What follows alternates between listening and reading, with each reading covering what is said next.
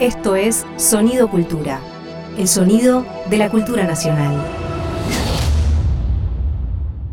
Previamente, en la inquietud.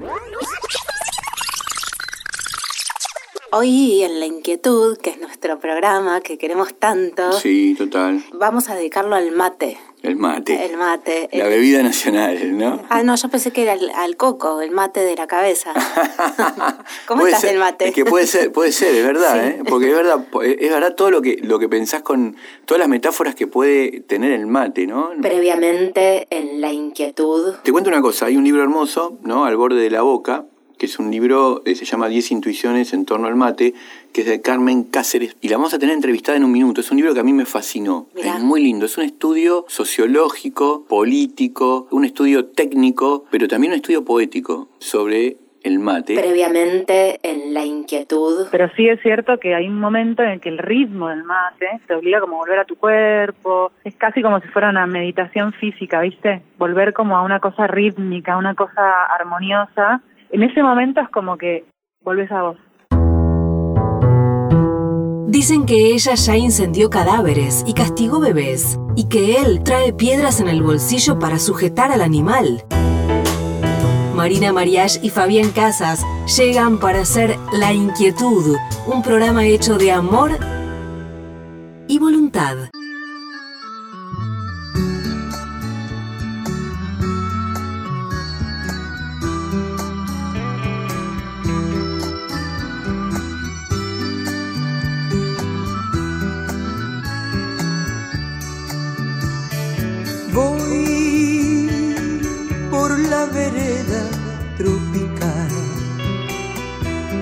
La noche plena de quietud, con su perfume de humedad.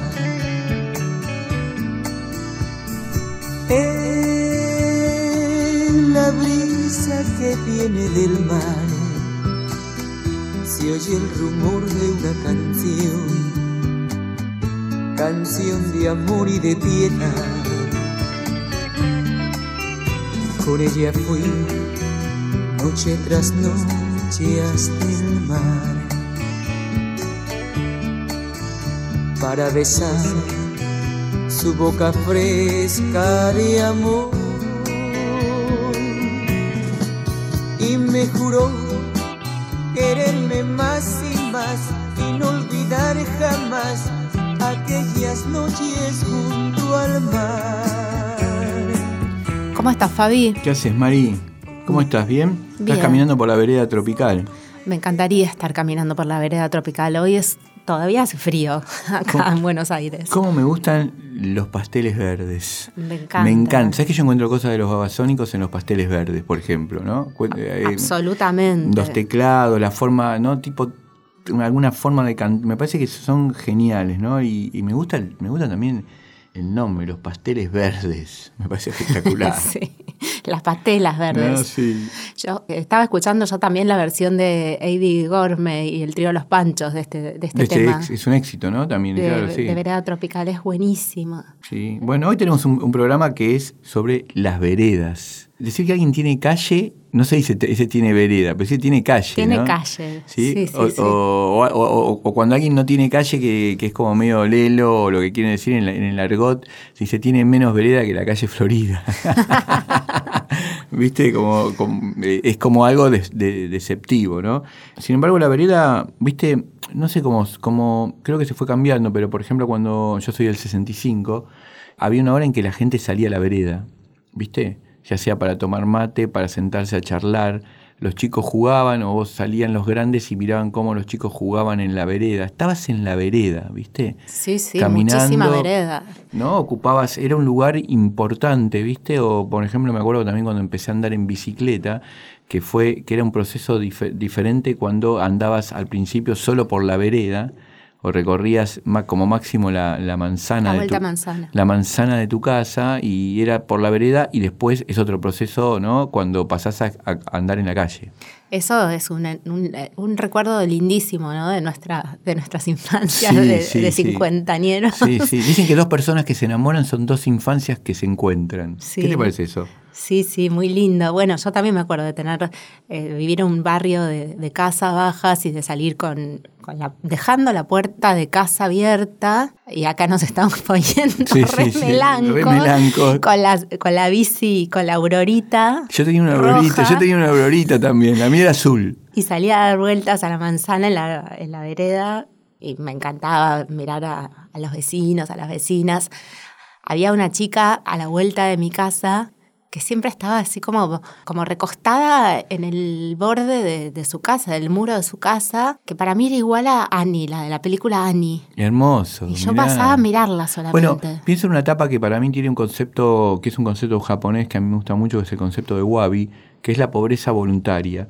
Y hay una etapa de un, de un disco que para mí, a mí me marcó mucho en su momento, que es Vida, de Sui Generis, donde ellos están contra un muro en la vereda. Sí. ¿no? Eligieron, eligieron sacar esa foto que para mí tiene como la simpleza que tenía ese Sui Generis, ese primer disco de Sui Generis. ¿Viste? Están Charlie y Nito, muy jóvenes, los dos están sentados en la vereda, tienen muy pocas cosas, es una pared contra una pared media descascarada, esa pared donde Pastoral decía que quería, ¿viste? Pastoral decía, me acuerdo que es un otro grupo de la época, decía, quiero atrapar al sol en una pared desierta, me siento tan libre hoy, ¿no? Y empezaba una canción de muy de moda en esa época, que fueron los, me imagino que los años 70.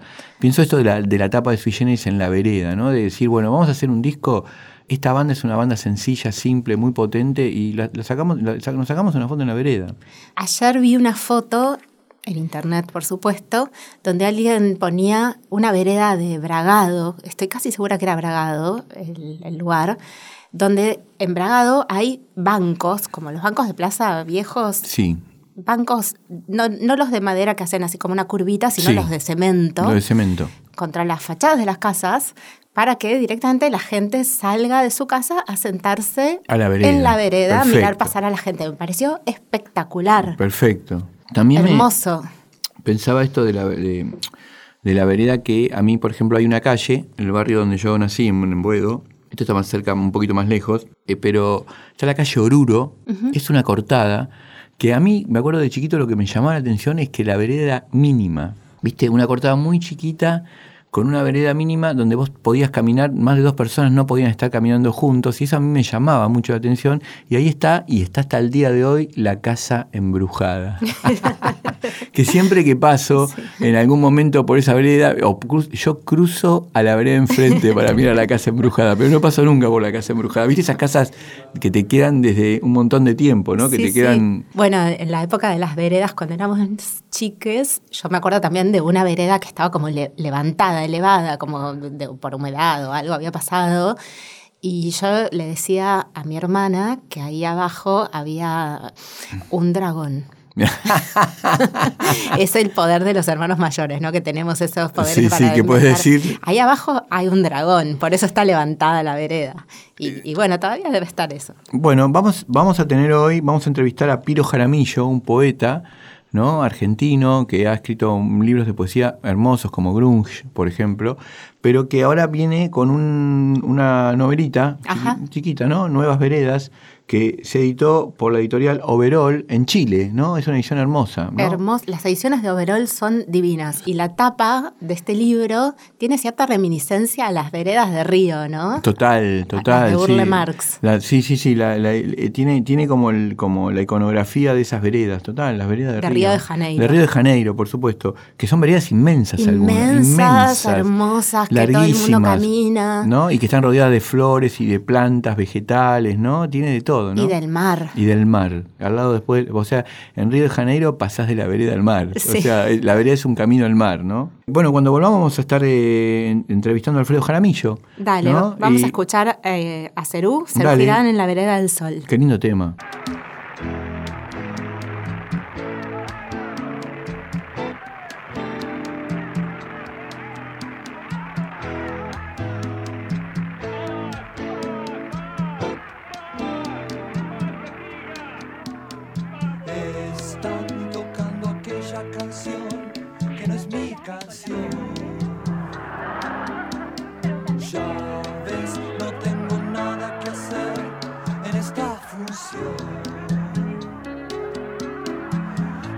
quiero conocer a nadie. Quiero salir a ver la calle.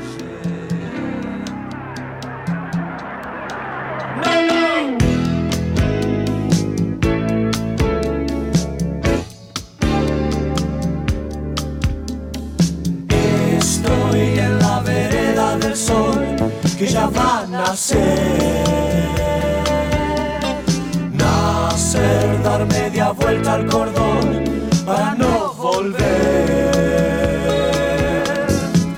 Mira toda la fiesta de afuera. Buscando la emoción verdadera. Lejos los barcos llevan la fiesta hacia el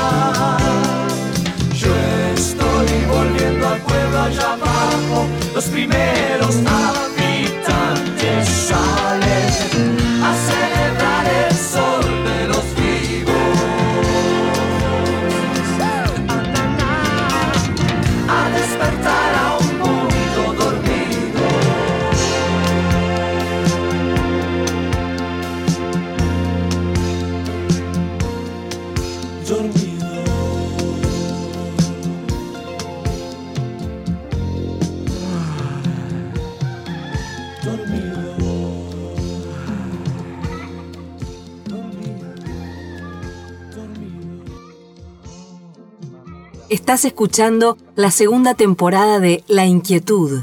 Hola, Jara.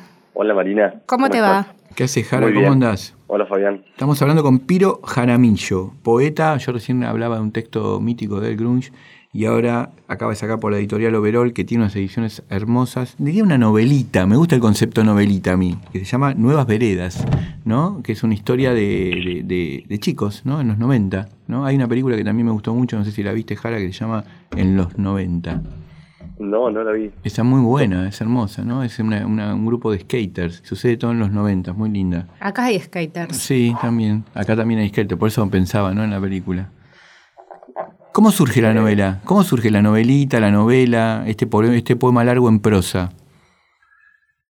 Eh, bueno, eh, creo que tiene que ver con tener ganas de contar eh, un poco la historia propia, eh, que no es, no, es la, no es la mía en particular, sino es la de una ciudad, un grupo de, un grupo de amigos, eh, unos años, eh, los años de formación, esos años de formación, eh, y más o menos como el año, después del año 2014, más o menos creo que empecé a escribirla, me fui a Neuquén una semana, eh, arranqué con, con las primeras, las primeras el primer capítulo de la novela, digamos, me fui a escribir a la chacra donde vivía un amigo, ahí entre el ladrido de los perros y el humo el humo de los chacareros y, y empecé a conectar con algunas historias que me habían formado, digamos, ¿no? Con esa primera etapa de descubrimiento. Fue muy poco después de ser papá, entonces creo como que también ser papá me hizo volver esos años, ¿viste? Y repasar a ver qué, qué, influencia habían tenido en mi presente y también cómo había sido como hijo, porque ahora tenía que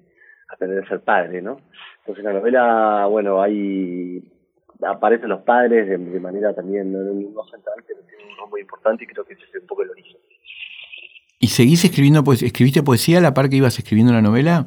Sí, a full. De hecho, escribí, escribí esta novela se iba demorando bastante porque sacaba libros de poesía, plaquetas, eh, voy escribiendo otras cosas en simultáneo y, y mientras la novela estaba ahí, como en un cajón, llamando de vez en cuando la retomaba, eh, volvía, eh, agregaba algo, no sabía si tenía que continuarla mucho más o dejarla así como estaba, viste esas dudas que uno tiene, Sí. eh, hasta que me decidí enviarla justo en el año de la pandemia, el 2020, enviársela a los chicos de Verol y bueno, finalmente decidieron publicarla.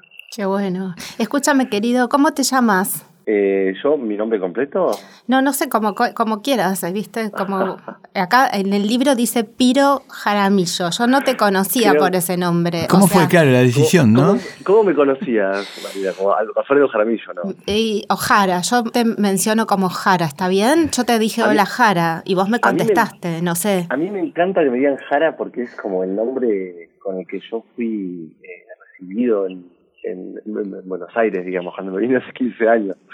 Al- Alfredo, o sea, yo tuve un nombre bastante más largo, yo me llamo Alfredo Leoncio de los Cerros Jaramillo. No, No, es no, espectacular, es ese- es Pa- espectacular. Pablo Neruda, Pablo Neruda, es, es, es- es- Leoncio, es pero es hermoso, de los cerros. Pero ¿quién, quién, Ustedes son- quién- quién era el que ponía los nombres en tu familia? Eh, y bueno, esto lo puso mi abuelo que nació en el... en- en- mi papá, es el mismo nombre de mi viejo, ¿no? Así Entonces, tal cual, todo, todo, todo, todo. Ah, Igual, exacto. Yo soy, mis hermanos me dicen Junior. Y- Ah, ese es espectacular es también. eso es espectacular. espectacular. Pero para ahí, para No, tus hermanos, ¿qué quedó? No, pero mis hermanos tienen nombre de Diego. telenovela. Se, se llama, no, pará, pará, se llama, se llama Luis Fernando, se llaman Juan Alfredo y se llaman Carlos Federico. O sea que Alfredo anduvo bastante. El nombre de Alfredo, sí, la canción de amor de J. Alfred Prufrock. Escuchame una cosa, y, y Leoncio es espectacular. Leoncio de los Sí. cerros. Leoncio de los Cerros, tremendo, Pero, tremendo. por favor, Mi abuelo se inspiró y, y ahí en el norte, mi, mi papá nació en el norte de Neuquén, en una, en una mina de carbón, porque mi, mi abuelo era mecánico de una empresa eh, ahí de la mina, y mi papá nació en una mina, y bueno, no sé, ahí se, se inspiró, viste, dijo, nació en este contexto, le puso el nombre, yo soy el menor de cuatro hermanos, así que me, me tocó el nombre a mí, pero nunca, encima nunca me sos el menor y te tiraron Claro. todo a vos encima. O sea, no, esto es Sí. rarísimo. Es re loco. Y yo creo que esto viene muy a cuento en esta entrevista porque estamos hablando de un, de un libro de iniciación, ¿no? De un libro de formación, de cómo, cómo un hombre se hace hombre, cómo un chico se hace varón, esto de no, no se nace varón, se llega a serlo. Y este libro para mí se trata de eso. Yo leí eso en este libro. ¿Qué es un varón? ¿Cómo se llega a serlo? Y bueno, vos tenés este nombre que, que publicaste el libro con con otro nombre, que el otro día en la FED, en la Feria de Editoriales Independientes, Fabián se acaba de dar Me un acabo de golpear cocazo con, el, micrófono, pobrecito. Cabecé el micrófono Sí. para... Es gol, fue gol. Fue, cabecé para abajo. fue gol en contra. No llega Eh, la- y estuvimos discutiendo un poco esto con, con vos mismo, con tu persona y con otros compañeros que estaban ahí, con Alejandro Jorge, editor, eh, autor, escritor, que tiene cierta autoridad, pienso, porque es una persona que tiene un nombre con sin apellido, ¿no? Sí, con un apellido Romina con nombre. sí, la gente que se llama como s- sí misma, Sí. eh, con nombre de pila. Y decíamos esto, no te conocemos como Piro, o sea, sabemos que si se dicen Piro sos vos, pero bueno, Jara. Yo no, sabía, yo cuando me dijeron el libro, yo digo, pero, pero el libro de Jara, a mí me cerraba porque Jara me había contado que iba a sacar este libro de iniciación y todo, pero Sí. dije, Piro Jaramillo no, es otro autor, pensé. Claro, claro, y Alejandro Jorge dice que sos Gui- Guillermo Piro.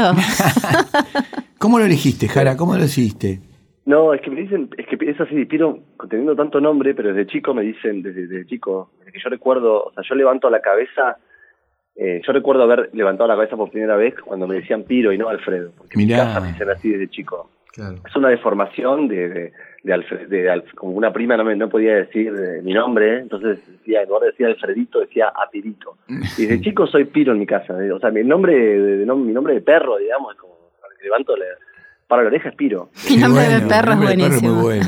En, en mi ba- en mi barrio, en todos lados. Escuchame una Alfredo Perdón, es, sí. como más, es más nuevo, es, más- es un nombre laboral y es el nombre de mi papá.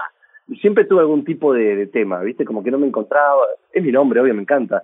Siempre a veces quería firmar con el nombre completo, Alfredo Leoncio Lozano Jaramillo, pero Descomunal. es muy largo, es muy largo. Es muy largo. Escúchame, ¿cuál es la escena que arma la novela? ¿En, cuál, en torno a cuál se arma la, el- la novela? Una escena en la que están tres amigos fumando, fumando un porro arriba de un árbol, un día a la tarde después del colegio, mirando el cielo, sintiendo el viento y, digamos, sintiéndose independientes y libres casi por primera vez en la vida, digamos. Ese es el, un poco lo, lo, que estructuró el, como la escena disparadora. Y después, por supuesto, lo- la, la, la, la, persecución que viene después por algo, una peripecia de la novela, eh, que tiene que ver también con el, con el miedo, con el riesgo, con la aparición de la policía, con, con esa cosa de, de la ley, que en ese momento también uno estás ahí como planteando a ver cuáles son los límites o no, y hasta que, y cuáles son los peligros reales, realmente las amenazas que empiezan a ser más reales, ¿no? No, no, no estás más en el mundo cómodo de la, de la familia con la seguridad de tus padres, sino ya cuando justamente la libertad también te expone a riesgos. Entonces creo que esa tensión, ese primer descubrimiento de ese límite, es lo que a mí me, me, me llevó a escribirlo y después a seguir reescribiendo y corrigiendo, ¿no? Para decir, como tratar de transmitir esa sensación cuando uno empieza a sentirla por primera vez. El viento es un gran protagonista de este, de este libro, me parece, ¿no? Como que aparece mucho el viento. ¿Lo sentís así? Sí, sí. El viento cual. y la Yo furia. Eh, el viento, la furia, yo creo que también aparece mucho el sol, Sí, el sol y el, y el sol cielo. viento, el sol y el cielo, ¿no? Como que está, como que el personaje, el narrador está todo el tiempo mirando el cielo, ¿no? Como buscando un tipo de respeto, no, mira las nubes, está en el colectivo, mira las nubes, la manifestación, hay una manifestación en un momento y los rayos del sol re- re- rebotan en los escudos de la policía, tiene como la, es, es, una, yo creo que intenté que las fuerzas de la naturaleza apa- aparezcan ahí mezcladas también con la propia fisonomía de la ciudad, ¿no? Porque un poco fue también mi propia experiencia en, viviendo en Neuquén, es una ciudad donde, en Buenos Aires también uno experimenta la naturaleza, por supuesto, pero de algún modo una ciudad un poco más despoblada y más abierta y enclavada en un lugar como ahí en un valle medio desértico, de algún modo que el protagonismo de las fuerzas de la naturaleza, el viento, el sol, era un poco más grande, ¿no? Jara, y este, el, el chico que sos vos, el que narra, porque bueno, voy a saltearme toda esa parte de, de fingir que, que no sos vos. O el alter ego. Eh, Sí, sí, porque Bueno, eh, eh, tiene esta relación de amistad muy, muy fuerte con, con otros dos personajes, eh, uno de los cuales es- tiene este episodio con la policía, y es una relación como de, de- lazos masculinos, ¿no? Como de lazos varoniles, de complicidad, de iniciación, así como decíamos hace un rato, a la masculinidad, ¿no? Como me parece. Y lo que me llamó también la atención es que no, no aparece la, la cosa con las chicas, ¿no? Como el intercambio con el otro sexo tanto. viste que aparece marginalmente. como- Muy yo- marginalmente, sí. Yo lo- no sé cómo la recibí, cómo la, cómo la leyeron ustedes, pero eh, en un momento cuando yo me di cuenta que claro, eran más lazos masculinos los que estaban reflejados ahí, pero que las chicas aparecían en el lugar de lo desconocido y también Claro. del peligro, ¿no? Lo Sí. desconocido y el peligro también, porque hay una escena en la que están, eh, en, la- en unas escenas iniciales que están, hay un grupo de chicas que están eh, eh, chup- eh, chupando un chupetín y fumando al mismo tiempo, eh, y se pasan el chupetín y el cigarrillo, ¿no? Al mismo tiempo. Entonces el personaje ve esto y queda como que no entiende nada de lo que está pasando, ¿no? Como esa escena de que, como pues estén fumando y a la vez un chupetín, como una cosa que es muy de la niñez, pero también están fumando y lo hacen las chicas. Entonces no, queda como extasiado y a la vez confundido por esa escena. Sí, tal cual, es Sí. buenísimo eso. Y después hay, hay otro momento donde eh, las chicas son los que los tratan a ellos como pibes de jardín de infantes, ¿no? Que no se animan a hablarles, como que las chicas siempre están lejos y están más al están más al mando, ¿no? Pero bueno, estos chicos no tienen mucha idea tampoco de, de cómo es ese mundo. Por eso también, en el momento cuando me di cuenta cómo estaba armando, traté de, de dejarlo ahí para que un poco describir también algo de, la, de las sensaciones de, de- esos años, ¿no? Y otra cosa que tiene la, la novela es que vas intercalando eh, retazos o, no- o no- recortes periodísticos, notas Sí, del diario local, supongo. Que son Sí. verdaderas o inventadas, bueno, no importa, ¿no? Pero eh, eso me pareció súper interesante porque vos en gran medida te, te dedicaste después a- al periodismo o algo parecido, eso si querés lo podés explicar o aclarar. Y bueno, ya se veía, o sea, retrospectivamente lo, lo colocas como algo que ya te importaba, en un momento dice, a la gente le importan las noticias, ¿no? Eh, No sé si te cito bien, porque ahora el libro lo, lo tiene Fabi en las manos, pero dice algo así, a la gente Sí, le importan sí. las noticias. Exacto, ¿no? Dice que cuando como que las noticias siempre parecen importantes porque la gente cuando las lee pone, pone cara seria.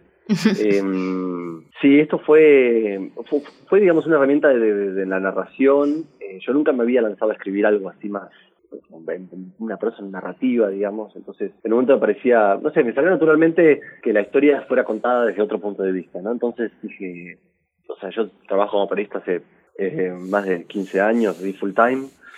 Entonces me salió natural, viste, buscar ese, sobre todo si, quería contar algo, apareció una- algo medio policial, dije, bueno, me resultó natural que apareciera ese punto de vista.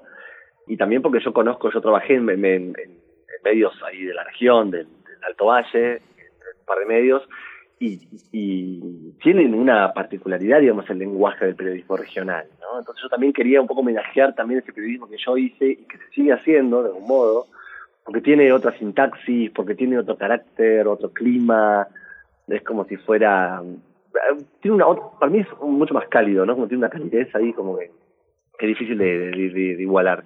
Entonces empecé a, a contar estos retazos, a presentarlos ahí, incluso con otro formato, porque en un momento aparece como una carta de lectores, Sí, Eh, de una señora. de una señora, ¿no? Que cuenta que los adolescentes están eh, fumando marihuana, tomando cerveza toda la tarde. Así que creo que fue, me sirvió para articular, como dar un poco de frescura al relato y, y también homenajear un poco a mi, a mi, a mi origen, ¿no? Jara, el otro día estaba comiendo en, una, en un lugar, viste, En- y atrás mío habían dos personas que estaban hablando, yo no las veía, y uno le decía al otro, cuando, cuando yo era joven, entre la mañana y la noche podían pasar varios meses. Ahora, ahora la noche llega enseguida. Entonces me di vuelta para mirarlos y tenían mi edad, eran unos cincuentones. Y vos decís acá en el libro, tiempo teníamos de sobra, que es una exploración del tiempo, ¿no? También el, el, eh, esta novela, ¿no? En el momento en que uno tenía tiempo de sobra, ¿no? Sí, qué, qué, qué, qué- lindo, qué importante lo que decís. eh, sí, sí, es, un poco eso, porque de hecho también las, eh, sucede, digamos, el, el lapso de la historia, sucede, es una novela corta, novelita, como se decía al principio, la historia transcurre en muy pocos días, y los días son, sí, son duran una eternidad, o sea, en un día se podía ir de acá de una punta de la ciudad a la otra, se podía el colegio salir, imaginar, eh, podían aparecer problemas, uno podía resolverlos. Había otra, es, es esa sensación, ¿no? Como que cuando uno recuerda a esos años de formación, la niñez y después la adolescencia, parece que hubieran durado más que lo que dura la vida adulta, ¿no? Que se evapora, mejor dicho, como se escurre entre los dedos, ¿no? Como, como, como arena.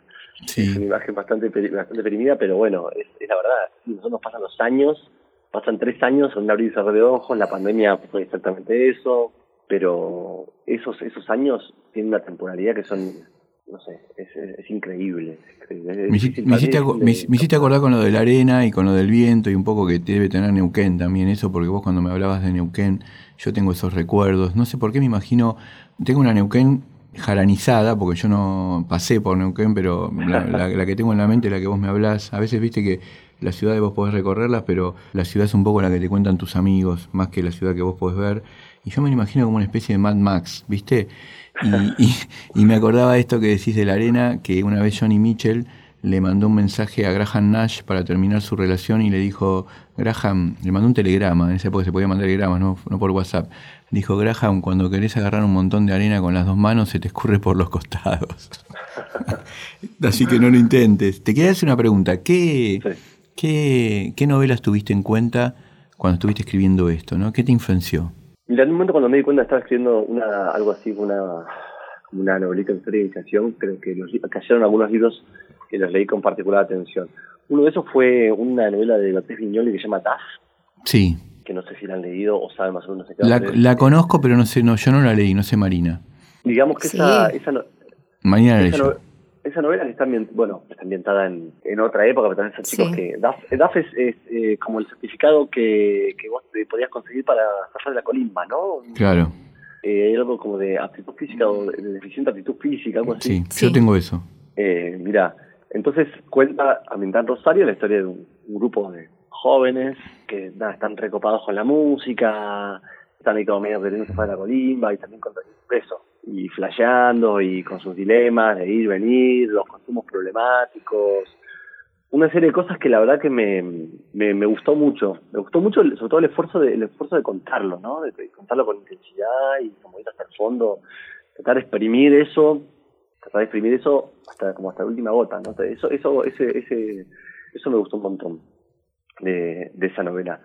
Y después estuve escuchando un montón de música también durante esos, bueno, que sea la música la cuelgo siempre, ¿no? Pero esa música de los 90 también que, me hacía eh, acordar mucho a Neuquén y, eso, ese tiempo, ¿no? La música que yo escuchaba en mis cassettes, desde, bueno, sobre todo desde grunge, música tanto rock alternativo de esa época, ¿no? Eh, angloparlante.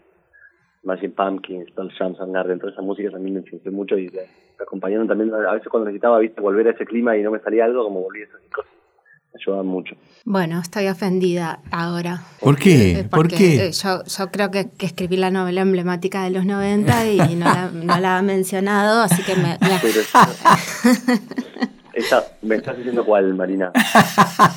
¿Estás loco? ¿Me preguntas encima? No, no, yo, pero no, no quiero, yo quiero- estoy a punto de decirla, pero no quiero pisar el palito, ¿viste? 100 años de soledad. Es una novela que escribió Marina muy buena. Dice, empieza así, muchos años después, frente al pelotón de fusilamiento, el coronel Aureliano Buendía, etcétera, ¿Me etcétera. estás hablando de Estados, este, Estamos Unidas o no? no se puede creer. Este es un auto. Un auto.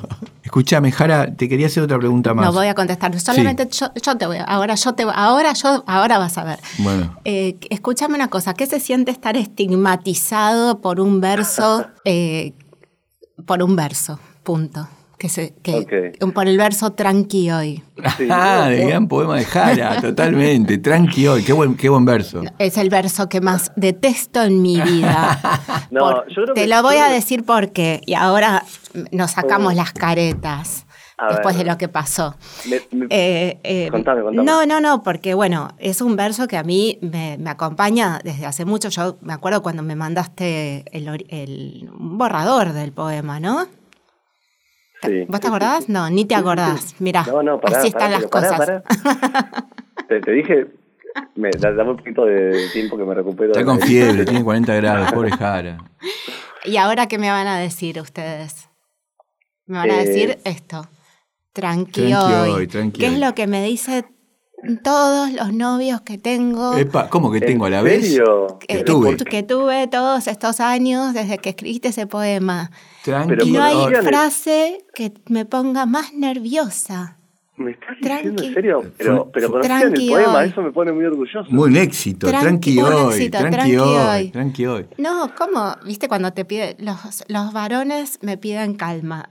Así se va a llamar mi próximo Muy libro. bueno, Hablen bueno. entre ustedes. ahora. Muy bueno. Jara, escuchame una cosa. eh, supongo que debe haber sido como una tensión pasar de la, de la, del poema a la prosa, ¿no? Hubo, hubo un, un ejercicio. ¿Qué, ¿Qué es lo que pensabas con respecto a eso? ¿Qué, qué- o, o, qué, o, qué, o qué, digamos, prácticas te, te, te tuviste que, que ejercitar para, para hacer ese proceso? Si es que, ¿no? Como fue complicado.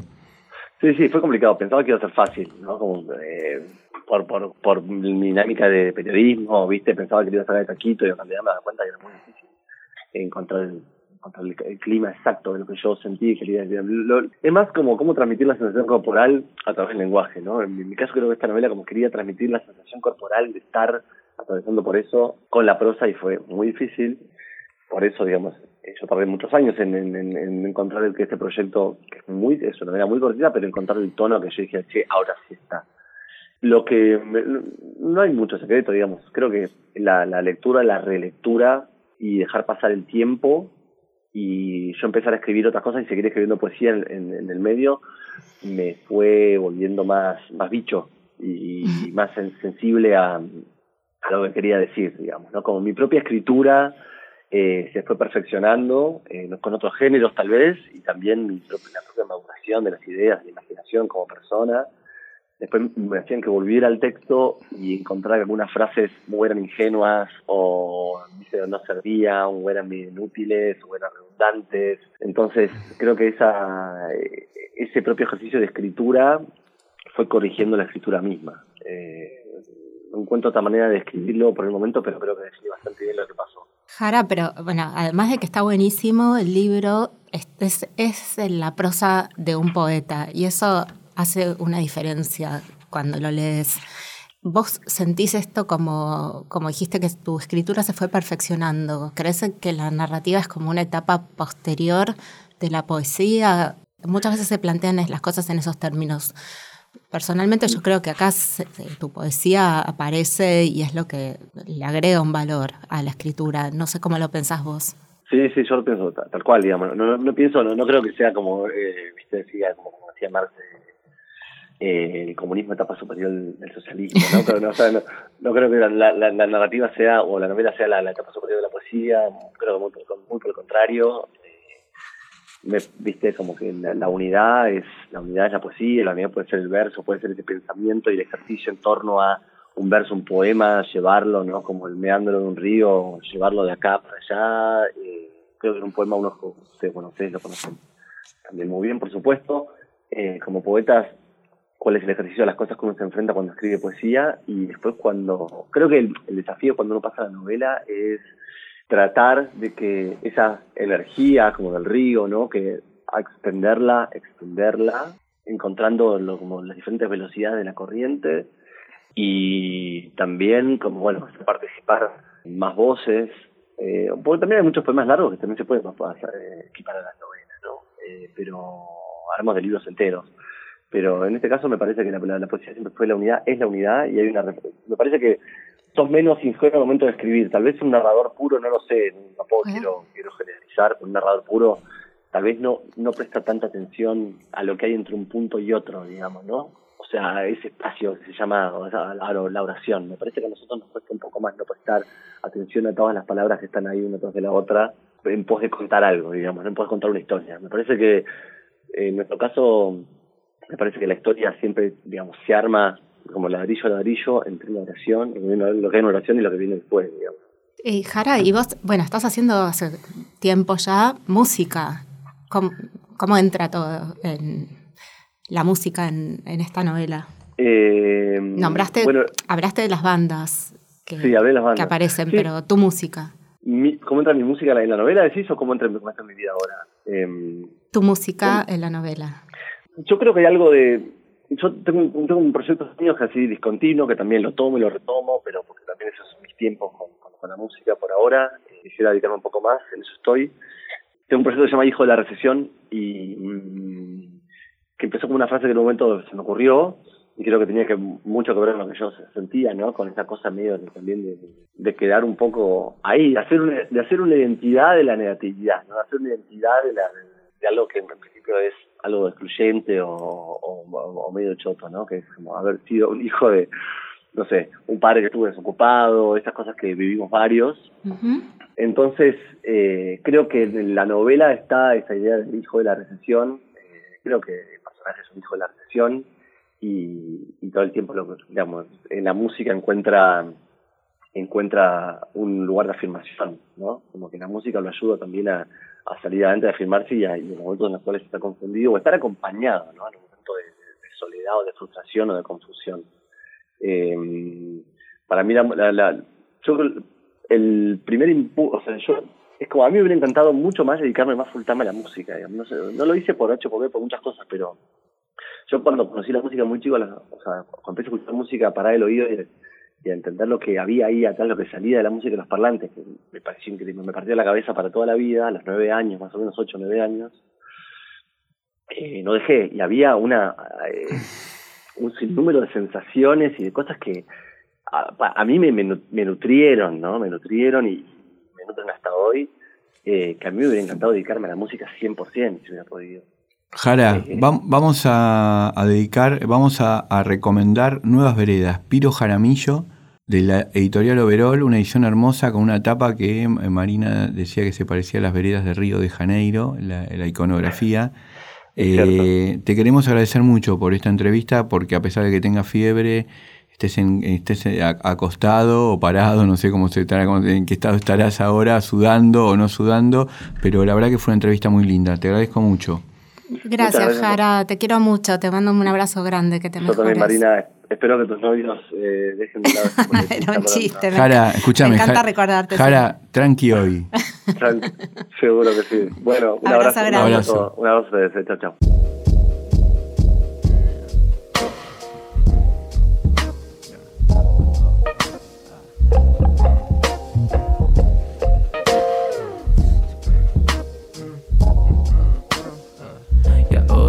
Sos mi nena, me puedo relajar.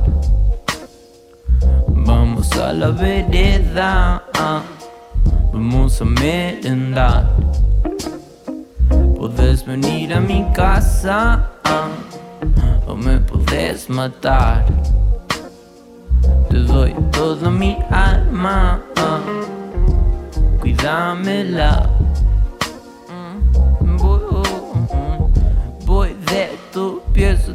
Piernas, de tus piernas a la parte más tierna que protege tu palacio. Te voy a tocar despacio, unos dedos en la boca, aterrizamos en el espacio. Nena, no aguanto más, porque lo complicas. Si todos los días me hablas, me decís de vernos y me cancelas. Pero ahora que sos mi nena, ah, me puedo relajar. Vamos a la vereda, ah, vamos a merendar. Podés venir a mi casa, ah, me podés matar. Te doy toda mi alma, ah, cuídamela. Siento solo, me desespera un mensaje de distancia que no supera. ah. Cuando te fuiste te llevaste mi campera, tenía mi perfume, espero que lo huelas antes de dormir. Porque eso hago yo, no te voy a mentir.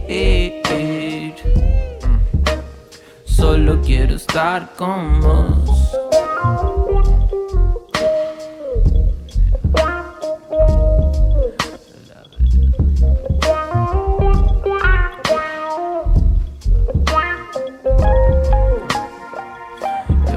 Ahora que sos mi nena, ah, me puedo relajar. Vamos a la vereda, ah, vamos a merendar. Podés venir a mi casa, ah, no me podés matar. Te doy toda mi alma, cuídamela,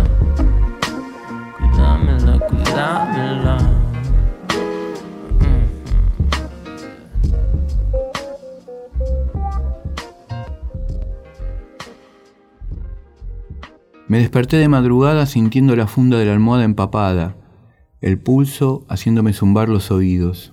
En mi cabeza se mezclaban todas las voces, la del maestro cantando en la manifestación, la de William diciéndonos mascotas, la del chabón pidiéndonos que bajemos del árbol. No podía dejar de pensar, y cuando empezó a hacerse de día me pregunté si no era mi cabeza la que había hecho que la Tierra girara más rápido. Sonó el despertador y lo apagué como si estuviera desactivando una bomba. Apoyé los pies descalzos en el suelo y el frío subió como una corriente eléctrica. Puse la cabeza entre las rodillas y las apreté contra las orejas. Sentía la sangre ir y venir. Me quedé así un rato hasta que una sombra se interpuso entre la luz del velador y mis párpados. Levanté la cabeza y vi a mi mamá. A vos te pasa algo, me dijo. No, mamá, nada que ver. Se te va a hacer tarde, sí, ya voy. Me puse el pantalón, la camiseta, el buzo y fui hasta la cocina. La hornalla estaba prendida con su llama azul y naranja, calentando igual que siempre. Me paré y puse la mano encima, subiéndola, bajándola. Tardé un rato en darme cuenta de que mi papá me miraba recostado en el marco de la puerta. Afuera los jardines estaban cubiertos por la escarcha. En el parabrisas del auto del vecino, alguien había dibujado una carita con el dedo sobre el vidrio mojado. Después vi al vecino acercarse y borrarla con el codo de la campera. Me desvié del camino a la parada para ir hasta el teléfono público que estaba cerca del almacén. Metí una moneda, marqué el número de mi colegio y esperé. Era temprano y seguro que los preceptores ni habían llegado. Esperé diez minutos y volví a llamar. Cuando atendieron, envolví el tubo del teléfono con el puño del buzo y dije, desalojen el colegio porque van a volar todos a la mierda. Del otro lado hubo un silencio. Después respondieron, este llamado está siendo rastreado por la policía y además no vamos a suspender las clases. Vení porque vas a quedar libre. Corté. Llegué primero que nadie y al pasar frente a la oficina de preceptores vi que estaban todos reunidos con el director. Prendí las luces del aula y los tubos fluorescentes arrancaron con esfuerzo. Dos amagaron con prenderse, pero después se apagaron. Mejor explotar que desvanecerse. En el pizarrón había quedado dibujada una ecuación de la clase de física. La profesora había despejado la ecuación hacia abajo, pero alguien había borrado la X y en su lugar habían dibujado una pija. Sonó el timbre y fuimos a formar. Mientras buscaba a Dani con la mirada, el director nos empezó a hablar. Hay algunos de ustedes que se hacen los graciosos, dijo. Si piensan que es divertido hacer amenazas, sepan que los principales amenazados son ustedes. En la fila todos se cagaban de risa por lo bajo. Alguien empezó a chistar una y otra vez mientras el director seguía hablando y nos empezamos a dar vuelta, pero no supimos de dónde venía, hasta que escuché clarito la voz de Dami, que me miraba escondido atrás de una columna haciéndome señas. Cuando el director terminó de hablar y las filas empezaron a deshacerse, Dami encaró para el patio y lo seguí. Cruzamos corriendo la cancha de fútbol, nos metimos en el baño y ahí, adentro de uno de los cubículos, recuperando el aire y sacando del atado el primer pucho de la mañana, Dami me contó que el Adrián había aparecido. Hermoso.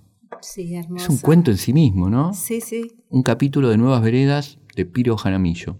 Eh, me encantó cuando dice que sale y pasa por un auto y alguien había dibujado en el vidrio Lo mismo, me pareció espectacular. Y, cómo- y- y el ejemplo, ¿no? William Carlos Williams, ¿no? Sí, sí. La, la- la precisión fotográfica, ¿viste? Esa carita. Y aparte. cómo la borra, ¿no? Sí. Y de repente me acordé que en los 90 había remeras con el smile, la carita. La carita. Que ahora es el emoji. El emoji. Es un emoji, exacto. Fue antes una, una carita y después se convirtió en un Claro, emoji, ¿no? sí. Todos nos convertiremos en emoji, Marina María. Volveremos, todos, eh, todos tendremos una redención como emojis, no por, se sabe. Por supuesto. Yo ya, ya- yo ya soy un emoji, vos, ¿no? no tengo ni sí, idea. vos no sé. tenés también tu emoji. Escuchame una cosa, venimos de escuchar Vereda, de Axel Fix. Ah, cierto. Sí, qué lindo tema. Qué lindo tema. ¿Cuál es tu, tu mejor vereda, tu vereda favorita? Mi vereda favorita. O el modo vereda que te- más te gusta. Porque yo estaba pensando, a mí cuando más me gusta la vereda es cuando se toma la vereda. No cuando la cortan para algo, ¿no? Pero Sí. cuando se toma la vereda para una fiesta. Por Tengo un recuerdo muy hermoso de que mi amiga, el coronel, Cecilia, decimos todos el coronel, que algunos piensan que es un militar, pero no. y ella una vez eh, hizo sacar toda la.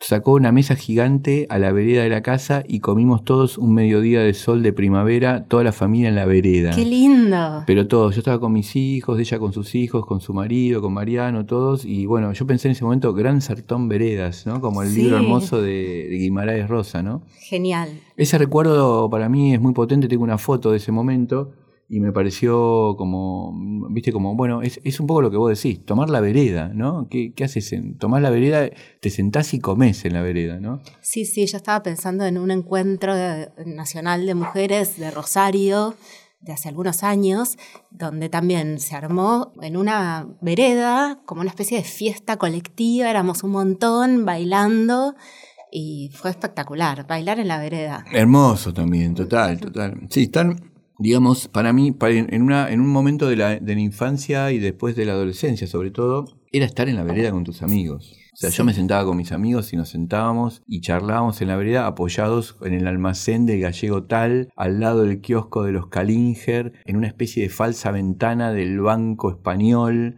Eh, viste, cosas de, que, que eran las veredas, ¿no? Donde vos te sentabas o jugar en las veredas que eran, tenían que ser veredas más grandes para poder jugar, ¿no? Y los, ar- y los árboles eran arcos. Salió medio nostálgico este de las veredas, porque Sí. ahora todas las veredas están rotas permanentemente, como un cambio permanente de baldosas, Sí. Como, si se, como si hiciera falta. Sí, sí, sí, sí, sí, sí. Raro. Sí, claro. Eh, y, y- y nos vamos Porque con- la transformación no para. No para.